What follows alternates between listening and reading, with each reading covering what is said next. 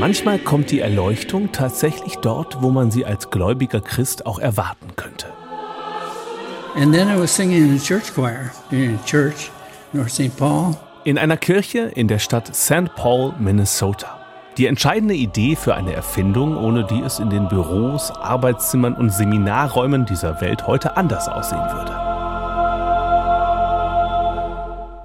Die Geschichte dieser Erleuchtung beginnt aber noch ein paar Jahre früher, 1968. Spencer Silver tüftelt in seinem Labor an einem neuen Klebstoff. Spencer Silver war Wissenschaftler bei der Firma 3M, Chemiker in seiner Person und hatte die Aufgabe, einen besonders festen Klebstoff zu entwickeln. Erzählt Elke Satter, Marketingmanagerin bei 3M in Deutschland. Innerhalb dessen ist er über eine Technologie zufällig gestoßen, die die Eigenschaft hat, dass es haftet, nicht klebt, aber wieder rückstandsfrei lösbar ist.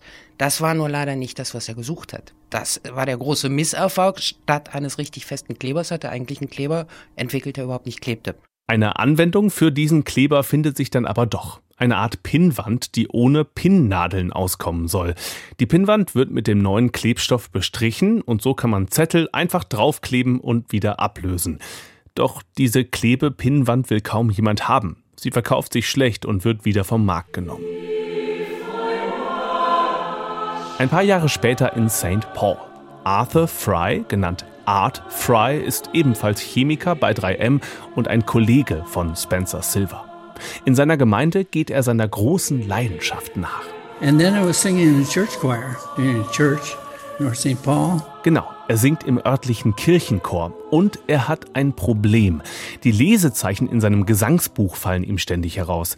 Bei der Chorprobe weiß er nicht mehr, wie er die richtigen Seiten finden soll. So erzählt es Fry heute bei einem seiner Vorträge. I stood up to sing one morning and I'd marked the music for at Wednesday night choir practice, and uh, and when I got up to sing, they'd fallen out. Everybody else was singing. I'm trying trying to find what page we're on, you know. Insofern hat er nach einer Lösung dafür gesucht und dabei fiel ihm dann ein, was sein Kollege Spencer ihm irgendwann erzählt hat, ein Kleber, der haftet, aber nichts beschädigt und vom Prinzip her dann er die Idee hatte, das Ganze als Lesezeichen zu verwenden, sprich den Kleber auf Papier aufzutragen und ein fantastisches Lesezeichen für sein Gesangbuch zu haben. Art Fry und Spencer Silver machen sich an die Arbeit. Sie entwickeln den Klebstoff weiter, überlegen, welches Format und welche Farbe das Papier haben soll. In der Testphase von Art Fry und äh, Dr. Spencer lag irgendwo ein gelbes Schmierpapier herum. Und genau das hatten sie zum Test genommen und haben dann festgestellt, dass dieses Gelb auch sehr, sehr gut ist. Im Sinne dessen, dass Gelb sehr gut hervorhebt. Sich gut hervorhebt auf weißem Papier, zum Beispiel in einem Buch, ist ja schließlich als Lesezeichen gedacht bei diesen Arbeiten ist den beiden Herren dann auch noch aufgefallen, sie haben zufällig was auf dem Lesezeichen notiert, dass das nicht nur einfach ein Lesezeichen ist, sondern wirklich eine ganz neue Form der Kommunikation. Klingt genial, aber die Geschäftsführung ist nicht begeistert. Klebende Notizzettel? Wer braucht sowas? Art Fry beschließt eine Art Feldversuch. Er lässt die neuen Haftzettelchen in der Firmenzentrale in Minnesota verteilen.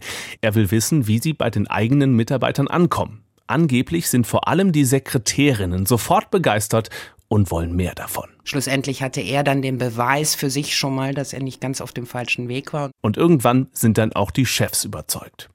Die neuen Haftnotizen kommen in die Geschäfte, zunächst testweise in vier US-amerikanischen Städten.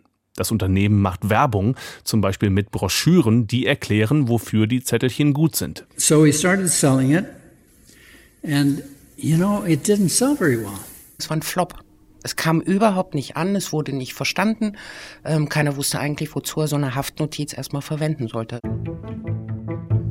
Eine herbe Enttäuschung für Art Fry und seine Kollegen. Doch sie geben noch nicht auf. Sie versuchen es in einer weiteren Stadt. So, what did we do? We went to a fifth city, Boise, Idaho. Auch in Boise verteilen die 3M-Mitarbeiter das Werbematerial. Aber diesmal machen sie etwas anders. Sie packen auch Muster mit dazu. Sie kleben ein paar Haftnotizen mit in die Broschüren. People pulled them off, stuck them on things, wrote on them. Yeah, I like this. I know what I would use it for. And they went out and bought it. Die Haftnotizen werden erst in Boise und dann im Rest der Welt zum vollen Erfolg.